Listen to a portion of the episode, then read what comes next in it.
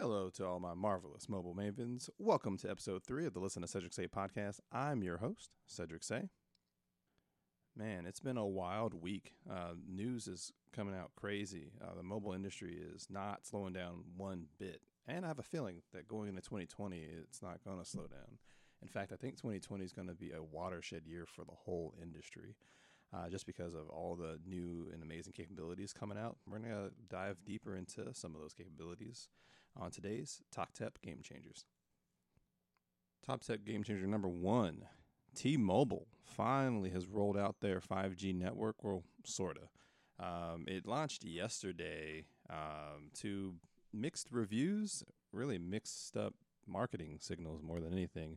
Um, well, a lot's going on. So uh, it'll be going fully online on the 6th still. That's still the firm date where it'll be rolled out to all the customers that have pre ordered their phones. I think they're starting with two phones. The uh, which uh, first one's the Samsung Galaxy Note 10 Plus 5G, and the second phone that'll be uh, compatible on their networks, the OnePlus 7T Pro 5G, the McLaren edition. So it's like styled after the McLaren cars, uh, which is kind of interesting. It has the same finish or something. But anyway, so about their 5G network. So that I guess they were promising like uh, they well what they're doing. They're calling it the nationwide 5G network, the world's first nationwide 5G network. And so that was their marketing pitch. And so people found that the actual reality is somewhat less, actually a lot less. They were I think they were saying that they were going to cover about 200 million people on day one. But yeah, I mean, uh, whatever they're promising, when they, I guess, when they their press released, it was less than what was to be expected from their original marketing materials. And there's a lot of misunderstanding as far as technologies, which I know my listeners don't misunderstand it because we went over the technologies that 5G includes. But T-Mobile is not rolling out millimeter wave technology that is super fast and it, it promises all those things for future technology and capabilities. Their kind is actually working off of their old spectrum. So, in my opinion, it's worse than I thought it was going to be. I thought it was going to be a little bit more advanced than that, but it's actually using their 600 megahertz spectrum. It, it's not crazy faster. It's basically the equivalent of 4G that works really well and they're promising about a 20 to 30% increase in speed, which is great. That's significant, but I don't believe their 4G was highly rated as far as its speed to begin with. So I'm not sure that's a huge increase overall as far as futuristic industry leading performance. Uh, but yeah, but it but it's legitimate 5G though. They're using 5G tech to give deliver a much better experience. So that that's that's a plus. But we'll just have to wait and see. Friday it goes live for actual customers, not just business folks or reviewers. So we will see. The next game changer is Google. They've really been pushing uh, rich chat services. So that's like RCS or the ability to, well, I start like this. So I think iPhone users and Apple users probably have uh, would be the ones that would understand this the best because they already have those features in iMessage.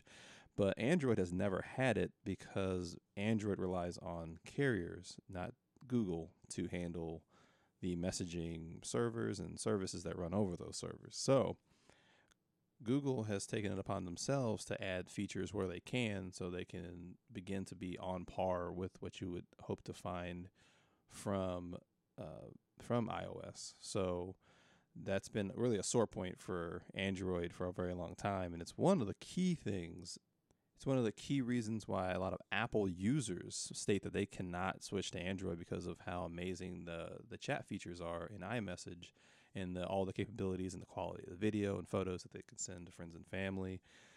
Um, so th- this is huge. It's it's big news. It's a game changer because it basically um, they're trying this in beta in their own messaging app. So any any Android phone can download their messaging app, and there's a lot of steps involved. Um, but you can actually be a part of the beta and start enjoying this with anyone else that's a part of the beta. You can have much longer videos that are way better quality, like the full quality that your phone is capable of, instead of being pixelated garbage like it is now on uh, the average app. Also, photos look a lot better. Um, uh, messaging and groups and all that works different, um, and I feel it even looks better. The app, the design that they're going for in the future looks a lot uh, better. Uh, it's a refreshed design uh, that looks uh, more futuristic and has dark mode, so that's always good. But yeah, the those features, um, yeah, the carriers have been very resistant. I guess because they would have to upgrade their equipment to be able to support it. Um, while they're slowly coming around, Google's just circumventing them completely and just has their own solution for it. Another thing that they just did um, is added some social media like features to Google Photos. So Google Photos got an upgrade as well, and that dropped today where you can easily share photos and another and what I feel is another attempt to you know, circumvent some of the limitations placed on Android from the carriers. So you can now send photos in high qual um, without having to make a shared folder and go through all those shenanigans. You can just send it, and then your friend can like it. They you can start talking below it, and you can have a conversation in its own again social media like IG, Facebook style uh, chat underneath it in its own conversation. Uh, so that's another way you can share high quality photos and videos uh, for those that uh, don't want to go through all the steps right now and use beta software on their phones in Messenger. So yeah, they're they're trying their best to really fix a lot of these these issues because I mean Android hardware is phenomenal. So you can buy some really great stuff um, for the same price points as uh, the iPhones, but the software, while it is phenomenal in some aspects, just those basic communication tools and social tools have always been a bit of a sore point. But they are rapidly changing that situation, and I'm eager to see what they accomplish next year. The next game changer is actually Qualcomm. So they're in the news again because they are uh, kind of in the middle of their uh, Snapdragon Tech Summit taking place in Maui, Hawaii. So great location. But yeah, they're having that right now. This is when uh, they announced to all the developers and and tech media folks about what's going on with their processors that are coming out for the following year. And yeah, they've actually made some waves. So uh, what's been expected was not exactly what is going to happen. Uh, with their flagship processor, the uh, the one that's replacing the current 855 will be the 865, uh, or Snapdragon Snapdragon 865, and that's um, it's, supposed, it's expected that it would have an integrated 5G modem, but it will not. Kind of a move that stunned everybody was that the actual the cheaper processor, the step just below the 865, which is the Snapdragon 765, will have an integrated 5G. So we're not sure why they made that move, why they didn't put it in the flagship first. Um, I'm thinking maybe manufacturers wanted a little more options as far as 5G and which modem that they put with their flagship phones. Um, but yeah, I'm sure they they know their business, and they there's a really really good reason that we'll find out later for why they did that. Uh, probably will uh, come out from one of their partners that buy their processors, but yeah, that's what they're doing. So they actually will it become bundled with the current next gen modem, which would be their X55. Have a lot of more a lot of advanced capabilities. I think it'll support more of the different 5G technologies. There's like three different technologies that are operating now, and I think it'll support, I believe, all of them. But I could be wrong about that. But I'll I'll update uh, when I have more info after the uh, the summit's over. But yeah, the capabilities of the new processor are going to be pretty impressive, just like pretty much they are every year. They push the industry forward. What they have announced about the 865 in the first day of the Snapdragon Summit so far is that it will support up to 200 megapixels of data per photo on the camera. So that I don't know if there there is even a sensor that can handle that right now, but it will support it. Which sounds like normally what they do is they use different channels for different sensors. So that just means possibly more cameras added to it, more variety, or truly higher resolution camera sensors, which is a thing too. I know uh, Huawei and I think Xiaomi or Oppo. I'm not really sure, but one of the one or more of the Chinese manufacturers have actually released phones that have 48 megapixel sensors, which is pretty crazy. Uh, their software isn't quite as good as like Samsung or or Pixel or Google Pixel, but the sensor, just having that 48 megapixel sensor, that's a pretty big step in the right direction.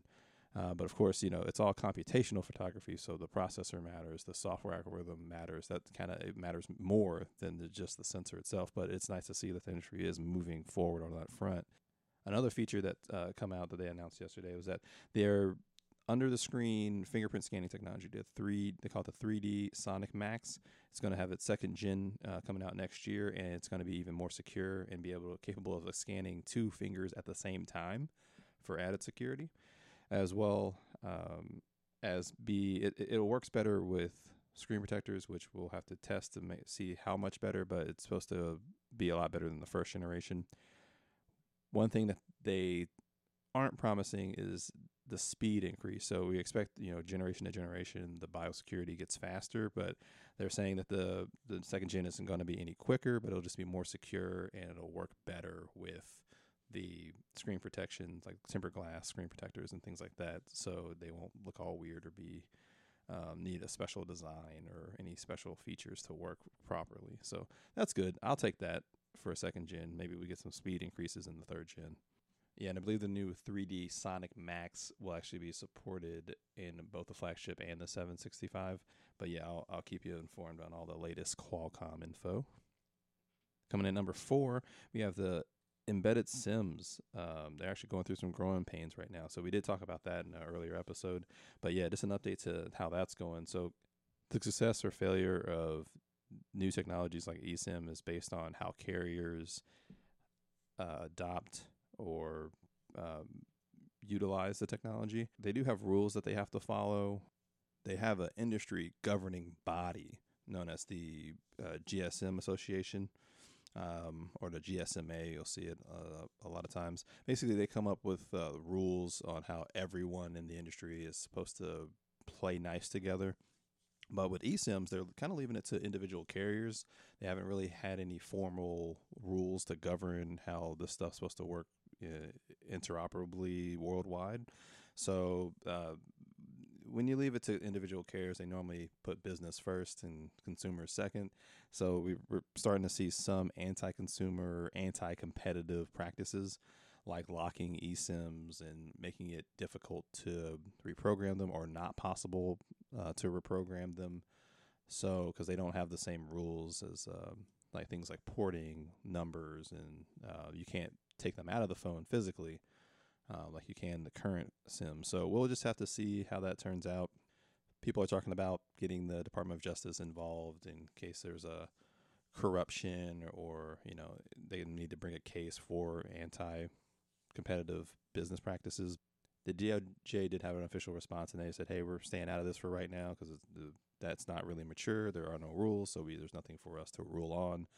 So or bring a case about, I suppose. But yeah, we'll have to keep an eye on that. I hope they don't ruin eSIMs though, because it has the potential to be super cool. You can just go to whatever carrier, use multiple carriers, all kinds of stuff like that. So I really hope they get get everything together so that technology can, all the promises of that technology can be lived sooner than later. Number five is a. Uh, I don't know how much of a game changer it is. I mean, it's a, probably a game changer for Mint Mobile, but it looks like Ryan Reynolds that's right. The actor Ryan Reynolds, known for movies like Deadpool, he's getting into the cell phone game. By he's now the proud new owner of Mint Mobile. Uh, Mint Mobile is a uh, mobile network virtual operator, or in MNVO. I don't know if you've heard of that, but basically it's one of those kinds of carriers like Ting or Google Fi that uh, use the spare bandwidth on the ma- on one of the major four networks or more than one network. Um, in the case of Mint Mobile, they use the spare bandwidth from T-Mobile's network. Uh, so yeah, uh, they're known for cheap plans, which is what MNVOs are known for in, in, general. So we'll see how that works out for him. Hopefully, it's a good investment for him. I like his movies, so. Um, but more than anything, I guess it's not supposed to be just symbolic or just an investment. It looks like he actually has a title, like he's supposed to be helping out with uh, uh, marketing and communications, with um, and helping with strategic decision making, which I'm not sure what that entails, but I hope it entails hilarious commercials for Mint Mobile because that dude's hilarious. So, all right, and that brings us to our top game changer, the top tr- tech trend that is uh, poised to uh, make a huge difference in next year in 2020. Actually, you can get a piece of it right now. And uh, what we're uh, talking about is cloud gaming. Uh, so cloud gaming is this thing that has been promised for probably about a decade. Man, you can stream movies, music, videos.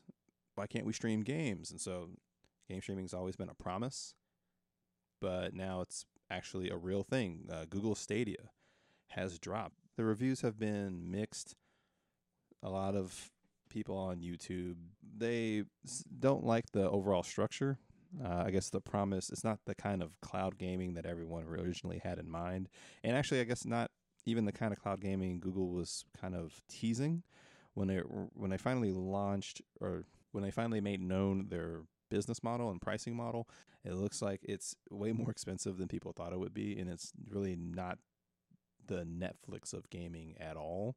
Simply because it everything costs. You know, it's more like um, Redbox or Vudu of gaming, which is not that different of a business model. Basically, they're you have to buy into it, so you have to buy the hardware because everybody's thinking you don't need hardware. It's cloud gaming; you can use anything, which is the promise of cloud gaming. However, in this case, it looks like Google is trying a hardware approach, which is weird for a software company, but they're going for the hardware and you kind of it's and they're not aiming at the Android mobile base that they have. I guess all of that is very confusing. It's confusing to me, and it's confusing to a lot of people that had their eye on everything. What Google wants to do is kind of take over your living room. So the it all works through its own custom controller, the Stadia controller, and it requires the use of a Chromecast Ultra, which supports 4K video resolutions with uh, ultra high dynamic range, um, or 4K UHD. But they, you know, it, it's just strange eh, because it, that package alone. So that package alone, it gets you what's called Stadia Premiere. So you pay 129 dollars. You get the controller, you get the Chromecast, plug that into your 4K TV, and you're supposed to be able to play in 4K on on all the titles, 60 frames a second, all that stuff. That's what everybody that's what they were promising and that's what everybody expecting. But turns out most of the games, even the high pro- profile games, or at least it's been reported that those games are being upscaled, so they they do not look as beautiful as they look on in actual 4K. As well as there, uh, most people were saying that Tomb Raider was one of the games that looked the best and played the best, um, and it had it seemed to have the highest resolution. Uh, still not 4K in in feel. It looked like just a really really good 1080p. Well, a lot of people were uh, stating that had actually been able to play it. Another thing though, I mean, with these game, sh- you know, cloud game streaming services, uh, it's really dependent on your internet connection, and I don't think most networks are even optimized for it yet. So the reviews have been wildly different. Some people are like, "Yeah, it plays great, except for occasional stutter." Other people was like, "Yeah, it's constantly dropping frames. Um, I don't see how this is going to be practical or useful." So it just really depends on what kind of uh, internet connection you have and how good your carrier optimizes it for that kind of traffic. Because every kind of traffic in service and feature needs to have its own optimization. So it, nothing just works because um, you know, for the most part, the internet was built to send little packets of data, like little text packets, all over the data, multiple ways to try to get there as fast as possible. And streaming is as a service, which is why it took so long to even get streaming services, does not eh, real time streaming does not work very well in that environment unless it's optimized for it. And gaming is a very new type of traffic that requires extremely low latency because um, once you press that button, that action is actually sent to a computer. They process the information on a server someplace, you know, Google server, Microsoft server, or uh, Amazon's getting into it at some point. Their server network sends that information back to you, and you see it happen on your uh, TV screen in Stadia's case, uh, or uh, your mobile phone or laptop, whatever. Uh, so that's that. That kind of traffic is new, and it's amazing to me that it works at all. But with those criticisms um, in the pricing scheme, which actually you, with that hundred twenty nine dollars, you you do get I think a free game. You get three months free of service uh, or included service, and each month you get a free game. But the games do cost money, and they they've gotten some criticism around the cost of them. I guess with the uh, Premiere package, you do save some money. Um, there's like a discount they'll throw your way, but most of these games are priced at the physical uh, physical media price, like the physical copy you can buy in the store price, which which would you would think would include shipping and uh, packaging and handling and all that stuff included. And this is just a digital download, but they're charging the exact same thing on what's supposed to be a cheap, easy to get into cloud service. on top of the $129 of hardware that you need. So it, it yeah, eh, it's it's weird. Uh, especially since a company with a lot more experience seems to be nailing it. Although it's, I, I can't say that they're winning. Although the general consensus is that uh, Microsoft is crushing cloud gaming right now. Even in beta, they have seem to have more games. It seems to be a little more stable. Uh, but honestly, it, it's completely different. It's hard to even. It's not apples to apples. They're they're aiming actually at mobile, which is weird. So you think Google would be the one aiming at the mobile devices, but Microsoft is actually the one aiming at mobile devices. If um, right now it's in beta though, and you have to you can only log into it via invitation, which I signed up, but I haven't gotten my invite code yet. So that's that. But from people that have gotten their invitation and have played both it and uh, X, what they call X Cloud, Microsoft X Cloud versus Google Stadia, they say the X Cloud, uh, it's you have you have a much larger library, 50 plus games in beta. I don't know how many they're going to have at launch, and that things just seem to be a little more fluid. I mean, you can play it really anywhere. You can play it on your computer, you can play it on your TV, play it on your phone. That's kind of the big promise of cloud gaming. It's hardware in, independent. Uh, right now, the main uh, critical piece though is that it only supports the Xbox Bluetooth controller, like the one that's shipped with the uh, Xbox One S and newer. The um, but the big promise for the launch is that they actually will support the more controllers, more popular controllers like the Sony DualShock 4, Bluetooth. That's amazing. And all their Bluetooth style controllers from Razer, very popular PC brand. So that's pretty cool. I like that a lot. I like that the fact that uh, Microsoft's really getting into it. They're they're opening up finally, and instead of being closed off from the rest of the world, like the rest of the world doesn't exist and they're a big monopoly, they're just opening it up.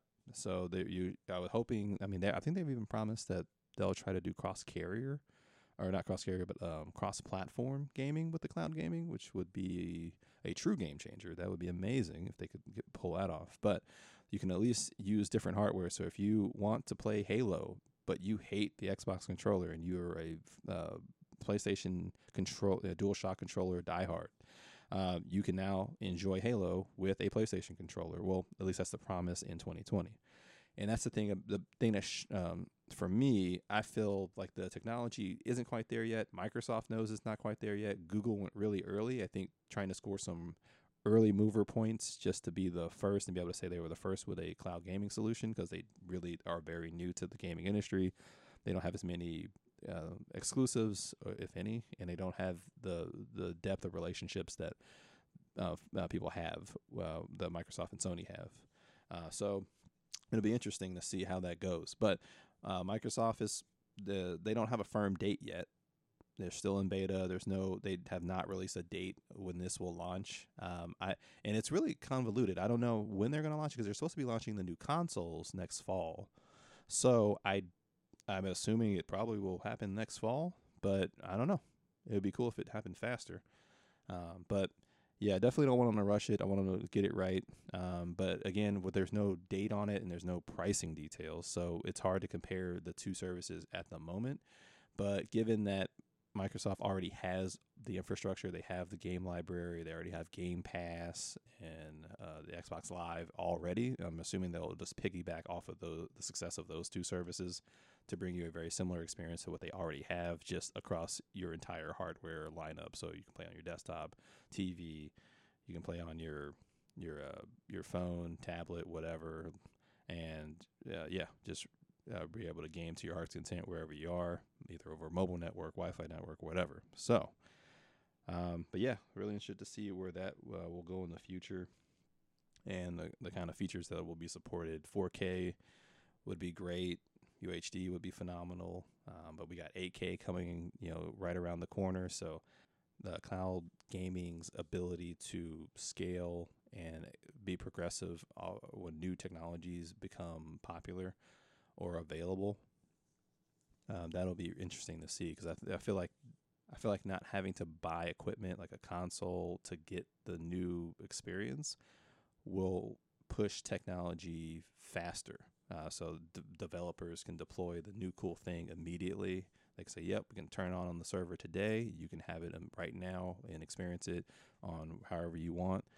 And that, that I I think that I mean I know that that's the future, and I can't wait to experience it. Well, all right, my marvelous mobile mavens, that does it for this episode.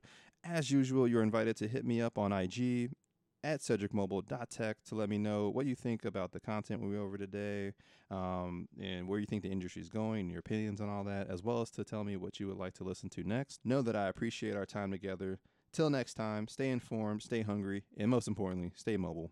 Bye bye.